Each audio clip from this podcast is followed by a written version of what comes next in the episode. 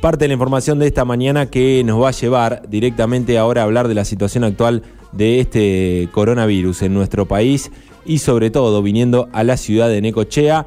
Y para eso tenemos muy amablemente del otro lado de la línea a Ruth Calle. Ruth, ¿cómo andas? Muy buenos días, gracias por atendernos. Buenos días, Juan, ¿cómo están? Bien. Bueno, tuvimos novedades anoche con, con la conferencia de prensa de Santiago Cafiero y Carla Bisotti y en, enseguida de eso, a raíz de la razón de los casos, estos datos que se dan y de la incidencia, se dio a conocer eh, el dato de 41, de 45, perdón, lugares, claro, donde eh, la situación es más preocupante, digamos, y nos encontramos con la ciudad de Negochea dentro de ese listado. Em, esto tiene que ver por la razón de los casos que eh, es el aumento que se ha dado si comparamos los últimos 14 días con los 14 días anteriores directamente. Claro, exactamente. Es la misma cuenta que, que, se, que se hace siempre en relación a, es la suma de las dos semanas eh, en relación a las a últimos 14 días divididos los anteriores. Bien. Ahí se da la incidencia y la, y la razón también es una es un número que es, entre 0 y 1 siempre y eh, al, digamos, Necochea, digamos, tendría más cerca de 1 el, el, índice, entonces eh, están considerando que algunas, esto de la peligrosidad tiene que ver con, en su momento, lo de las fases, no sé si te acordás, eh, bueno, eh, ahora ya las fases no existen, como, como en las ciudades estaríamos, quedamos las que estábamos en fase 5, 4, y ahora se, va a empezar a manejar por esto de tasa de incidencia y razón. Eh, irá cambiando, supongo yo, a medida que, la, que esta segunda ola se avecine, se acerque y van a ir tomando medidas en relación primero a señalar cuáles son las ciudades con mayor riesgo eh, y después en general entiendo que van a, van a ser medidas en general para toda la provincia, bueno, o las provincias o el país. Bien, focalizando directamente primero en cada municipio. Y esto, Entiendo que sí. ¿Y esto que hay? Eh, ¿Recomendaciones o se van a tomar medidas, no sé, directamente de provincia diciendo Nicochea tiene que hacer tal cosa o son medidas que se van a tomar del ámbito local? No, siempre las medidas o las recomendaciones eh, tienen que ver con el Ministerio de Salud hacia, em, digamos, el Poder Ejecutivo Provincial o Nacional, Hmm. y de ahí se derrama de alguna manera lo que son las ciudades. En principio, eh, y lo que tenemos hablando con el Ministerio de Salud, es eh, probablemente hacer algunas restricciones horarias, Bien. ¿no? Eh, sobre todo en, ciertas actividades. Bien. Y después, si la situación epidemiológica se agrava, seguramente haya restricciones a algunas actividades. entiendo que una restricción total y, una, y una cuarentena como antes va a ser muy difícil y la idea no es apuntar a eso. Pero sí me parece interesante que el Ministerio de Salud pueda salir a decir estas cuestiones antes de Semana Santa, que sabemos que las dos semanas o las cuatro semanas posteriores a Semana Santa va a haber una subida importante de casos. Bien. Entonces, poder salir a decir eh, cuáles son las ciudades que están en mayor riesgo epidemiológico, poder señalar, poder refrescar también en la población que hay medidas que tienen que ver con lo individual y con la responsabilidad individual me parece que es, una buena medida. Eh, sanitariamente hablando, eh, está muy bien poder salir a decir esto, poder recomendar, poder alertar a la población, ¿sí? Y también, ¿por qué no tomar alguna medida que lo que haga es que impida la circulación o eh, en realidad lo que más preocupa siguen siendo las reuniones em, privadas, no solamente las, no las actividades que están con protocolos y que uno puede ver y regular y reglamentar. Eh, lo que preocupa siempre son eh, es el contacto, digamos, donde uno no puede tener un control y, donde uno por ahí se relaja un poco más, que es en el ámbito privado. Claro. Eh, estas restricciones que podemos llegar a esperar alguna para esta semana va a tener que ver o va a estar más relacionada a lo que pasó, imagino, durante el verano con algún tema horario y demás, más parecido a eso que a lo que vimos el año pasado, ¿no? Sí, sí, sí, en principio va a tener que ver, a mi entender, o por lo que venimos charlando, nos vienen transmitiendo como información, va a tener más que ver con esto, digamos, primero restricción horaria, después supongo que restricción a alguna actividad, que eso ya sería más complejo también, porque bueno, volvemos siempre al tema de que se cruza lo económico y la vida de las ciudades y lo social, eh, y, bueno, y ahí se irá avanzando. Todo va a ir eh, dependiendo de cantidad de casos, de nivel de ocupación de camas, como siempre decimos, estos son los dos indicadores fuertes.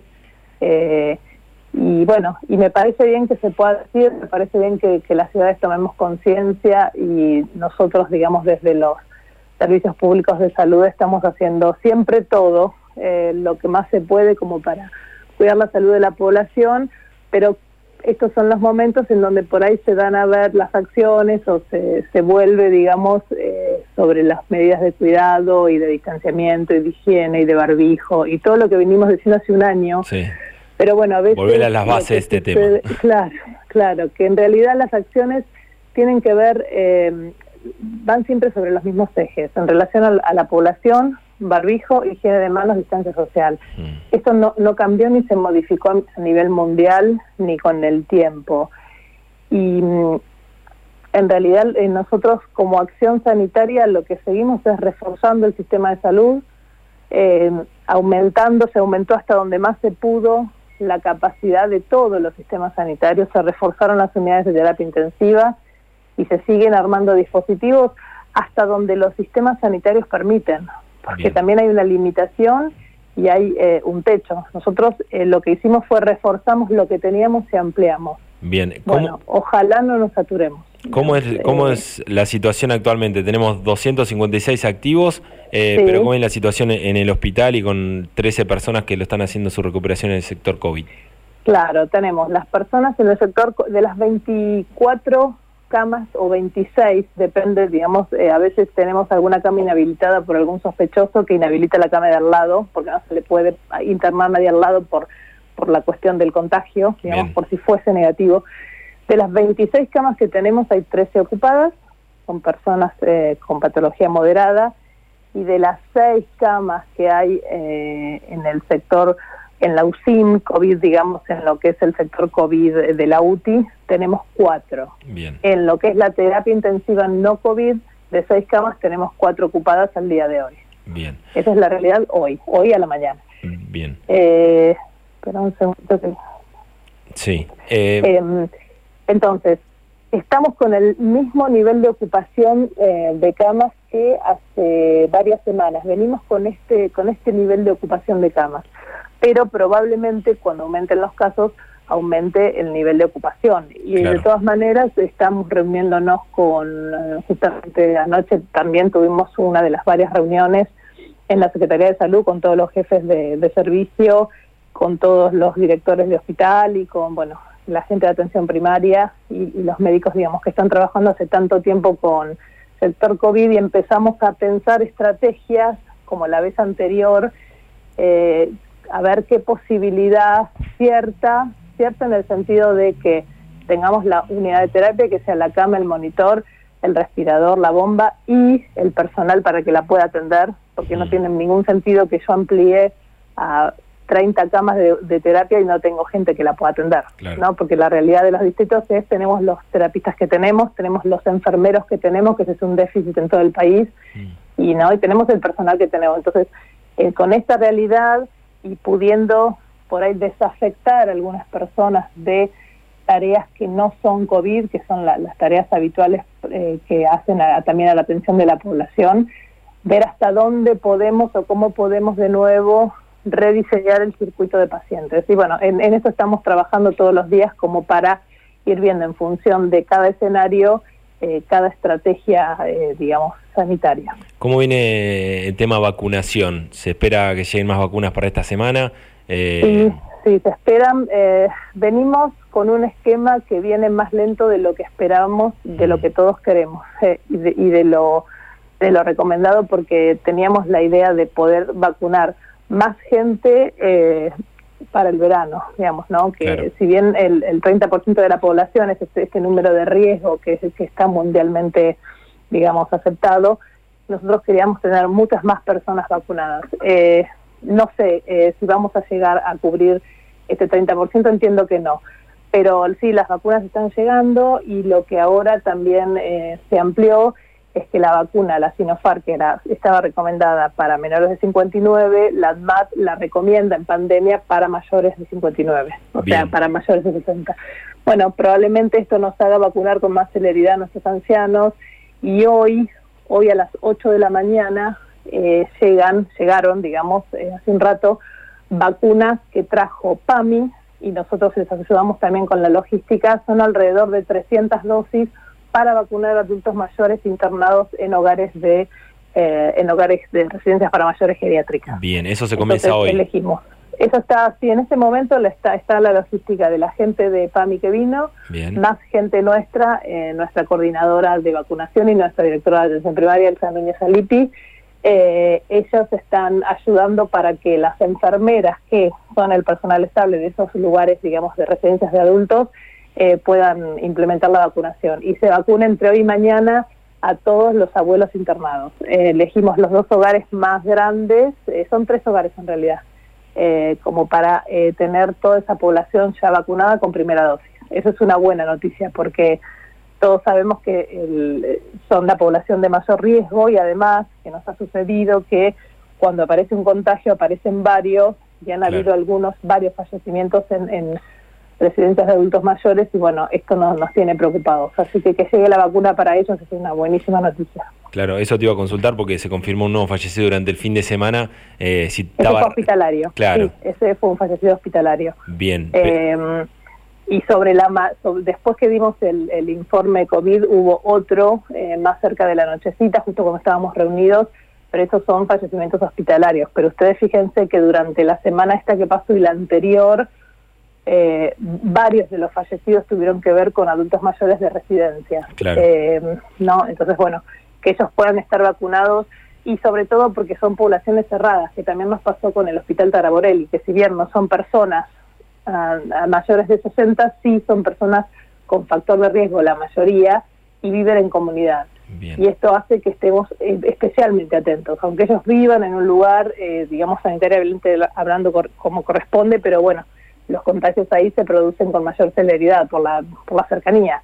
Entonces, bueno, que esté ya vacunada toda la población del Taraborelli, que ya lo hicimos, y que hoy, entre hoy y mañana, haya tres hogares, digamos, con mayor población vacunados, es una buena noticia para nosotros. Sí, y es el objetivo principal de la vacunación también de, este tema de la mortalidad, ¿no? Que vaya exactamente, exactamente, reducir la mortalidad, poder eh, vacunar a las personas con mayor factor de riesgo, y bueno, nuestros adultos mayores lo son. Bien. Eh, te hago la última. ¿Hospital modular funcionando como esperaban o en qué condiciones?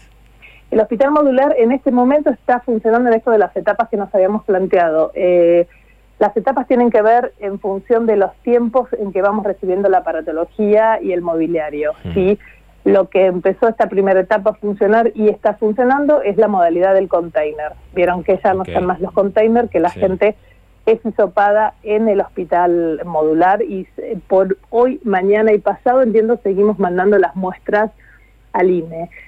Eh, eso, es una de las cosas que faltaban, ¿no? Que poder hacer los testeos rápidos acá.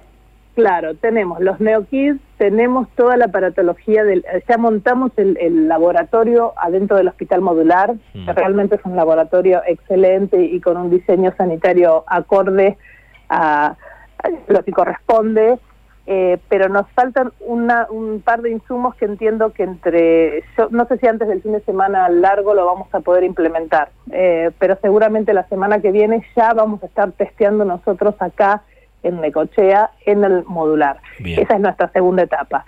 Y la tercera etapa tiene que ver con qué destino le vamos a dar, que eso es uno de los temas que también estuvimos trabajando ayer entre todo el grupo, digamos, de jefes de servicio y todos mis funcionarios, eh, cuál es el mejor destino en previendo esta segunda ola de las camas de internación que tiene el hospital modular.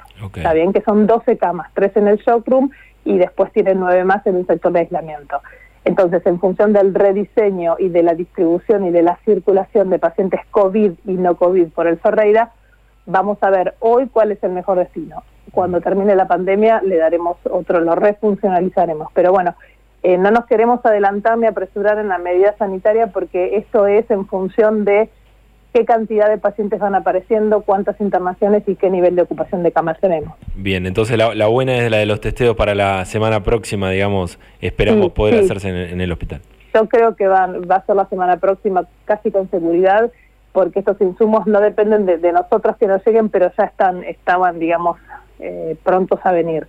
Así que con esos insumos a carne cochea, eh, que son insumos críticos, que son insumos que con en pandemia eh, cuesta conseguir porque hay proveedores que no los tienen, no son importados, bueno, empiezan todas estas cuestiones que también hicieron que se atrasen las licitaciones de provincia y de nación en relación al modular y, la aparatología empezó a llegar por ahí en tramos o en etapas, eh, pero bueno, lo importante es que la podamos tener y que nosotros podamos en etapas empezar a hacer funcionar el modular, que es lo que lo que nos va a descomprimir muchísimo y la gente va a tener resultado en el día. Y otro dato importante es que eh, nosotros vamos a tener antes el destino del paciente cuál va a ser. Si no tiene COVID puede ser Hospital Idursun, sector no COVID Hospital Ferreira, o bueno, si nosotros confirmamos que tiene y requiere internación, también estamos tomando una medida acertada, porque a veces hemos tenido, que es lo que nos sucede cuando tarda un resultado, un paciente un día y medio esperando mm. el sector COVID aislado y era un resultado negativo, pero no lo podíamos saber de antemano. Claro, bueno, son grandes avances comparado con cómo había, nos había agarrado la primera ola, digamos, con esta segunda ola que, que ya está empezando. Sí, eso justamente hablábamos ayer y coincidimos todos los del equipo, todos los jefes de los servicios, que esta segunda ola nos agarra eh, en otra situación. Estamos parados en otra posición em, por varias razones. Es, una, mejor situación en el sentido sanitario. Inclusive ayer hablando con el jefe de, servicio de clínica médica, el doctor Luisati, que se ha puesto, digamos, el servicio al hombre la pandemia y todo su equipo, todo su equipo de médicos, médicos clínicos. Y con ellos coincidíamos que la agilidad que ellos ahora tienen para evaluar pacientes, para tratar los pacientes y para saber a qué lugar van eh, un año antes, esta práctica no la teníamos. Ellos en particular que los atienden y el sistema en general. Entonces probablemente el año pasado lo que hicimos fue eh, intentando siempre uno eh, por ahí pensar en el peor escenario, viendo las fotos siempre de Europa o de América del Norte, lo que uno trató de hacer fue armar dispositivos siempre asesorados por ahí por los epidemiólogos o por los infectólogos, digamos, de la provincia, eh, eh, por ahí dispositivos que no fueron usados. Un ejemplo te doy, cuando armamos el tema de los hoteles, digamos, de las camas extrahospitalarias, mm. eh, nosotros pensábamos que íbamos a usar, nosotros tenemos en el Distrito de Necochea 240 camas preparadas y no mm. usamos ninguna. Eh, para el verano tuvimos los centros turísticos para alojar a turistas COVID positivos que teníamos posibilidad de alojar a 40 y tampoco eh, las utilizamos. Tampoco se recibió, tampoco se recibió a nadie afuera, ¿no? Porque había sido tema del consejo que había tanto debate con eso. hubo un solo paciente internado grave que se recuperó, que era turista. Bien. Después nosotros los datos que hemos tenido de eh, turistas eh, positivos han, han, vuelto a la casa, pero han sido muy poquititos. Entonces, bueno, a esto iba, como que hoy nosotros tenemos dispositivos, el teléfono para consultas de coronavirus, el teléfono de positivos, que son la gente positiva que tiene algún síntoma que llama, el seguimiento de los pacientes positivos, la evaluación de los pacientes que viven en su domicilio, pero los evaluamos nosotros en el hospital, mm. el sector COVID de críticos, o sea, hemos tenido una ganancia y un aprendizaje y una instalación de dispositivos, un entrenamiento del personal médico y no médico, eh, antes se gastaba muchísimo más en insumos, en, en, EPP, e digamos, en equipo de protección personal. Hoy, eh, al saber utilizarlo, también estamos eh, optimizando también los recursos, ¿no? Entonces, bueno, estamos mucho mejor, pero no sabemos cómo va a venir esta, esta segunda ola en relación a contagios, ¿entiendes? Son como las dos cuestiones que hablábamos en la reunión de anoche. no nos agarra peor parados, nos agarra mejor en con todo este aprendizaje, con todos estos dispositivos y con toda la ganancia sanitaria que hemos tenido. Pero bueno, puede no alcanzar porque en los mejores lugares del mundo no alcanzó y ojalá eh, nos alcance como fue la primera ola, ¿no es cierto? Eh, vamos a hacer todo, todo lo, posible y vamos a, generar todos los dispositivos necesarios a fortalecer los que ya tenemos, pensando el peor escenario siempre. Eh, el peor escenario posible que nosotros podemos digamos, eh, atajar como sistema del distrito de Necochea. ¿no es cierto? Ruth, fuiste muy amable esta mañana, te agradezco mucho la comunicación y te mando un abrazo grande. No, al contrario, gracias a ustedes, un cariño. Pasaba Ruth Calle, entonces secretaria de Salud de nuestra ciudad, dando eh, un panorama actual sobre esta situación. Necochea encontrándose entre estos 45 lugares de nuestro país que están en mayor zona de riesgo con respecto al coronavirus por eh, la cantidad de casos de, los, de las últimas semanas, confirmando un fallecido más, lamentablemente el número 72, y bueno, también hablando un poco de lo que es y cómo se prepara nuestro sistema de salud para esta segunda ola. Parte de la información en esta mañana, faltan 14 minutos para las 9, seguimos así.